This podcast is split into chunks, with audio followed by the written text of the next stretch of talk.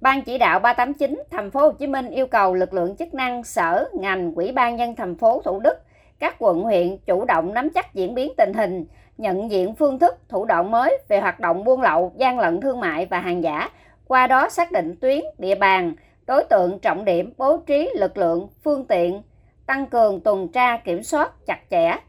Dịp cao điểm Tết này, lực lượng chức năng tăng cường các biện pháp nghiệp vụ kiểm tra kiểm soát chặt chẽ tại các cảng hàng không, tuyến đường bộ, đường sắt, đường thủy, chợ đầu mối, trung tâm thương mại, khu vực tập trung buôn bán nhằm phát hiện, ngăn chặn hiệu quả hoạt động buôn lậu, vận chuyển hàng cấm, hàng giả, hàng không rõ nguồn gốc, xuất xứ và hành vi trốn thuế gian lận thương mại. Hiện nay, lực lượng công an, quản lý thị trường và Sở Công Thương thành phố Hồ Chí Minh đang phối hợp chặt chẽ đẩy mạnh công tác này trong dịp Tết. Ông Bùi Tá Hoàng Vũ, Giám đốc Sở Công Thương thành phố Hồ Chí Minh cho biết.